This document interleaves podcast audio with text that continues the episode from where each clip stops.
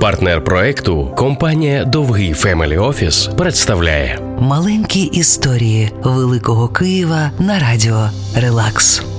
На бульварі Шевченка, двадцять два, розташований головний корпус педагогічного університету Драгоманова. Сто років тому ця будівля належала Київському комерційному інституту, який мав славу першого економічного вишу нашої країни. Та важлива ця будівля іншим. Тут українки виборювали рівноправ'я. Студентка комерційного інституту Віра Нечаївська переїхала у Київ з Умані. Професори недооцінювали її і вважали здатною хіба що захоплювати чоловіків. Дійсно, вона подобалася багатьом. Деякі навіть присвячували їй свої вірші. І одним із таких був сам Павло Тичина. Та вона разом із подругами виступала з ідеями рівноправ'я. Адже була переконана, без жінки не вибудуєш незалежну Україну. І промови та виступи Віри діяли. На її запрошення відгукувалося усе більше і більше українок. Аж поки тут, в інституті, на бульварі Шевченка, двадцять два, в десятій аудиторії не пройде Всеукраїнський жіночий з'їзд.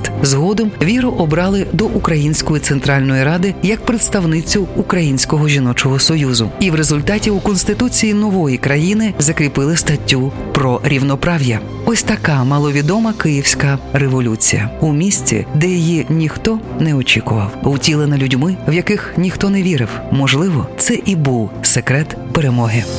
Маленькі історії Великого Києва на радіо «Релакс».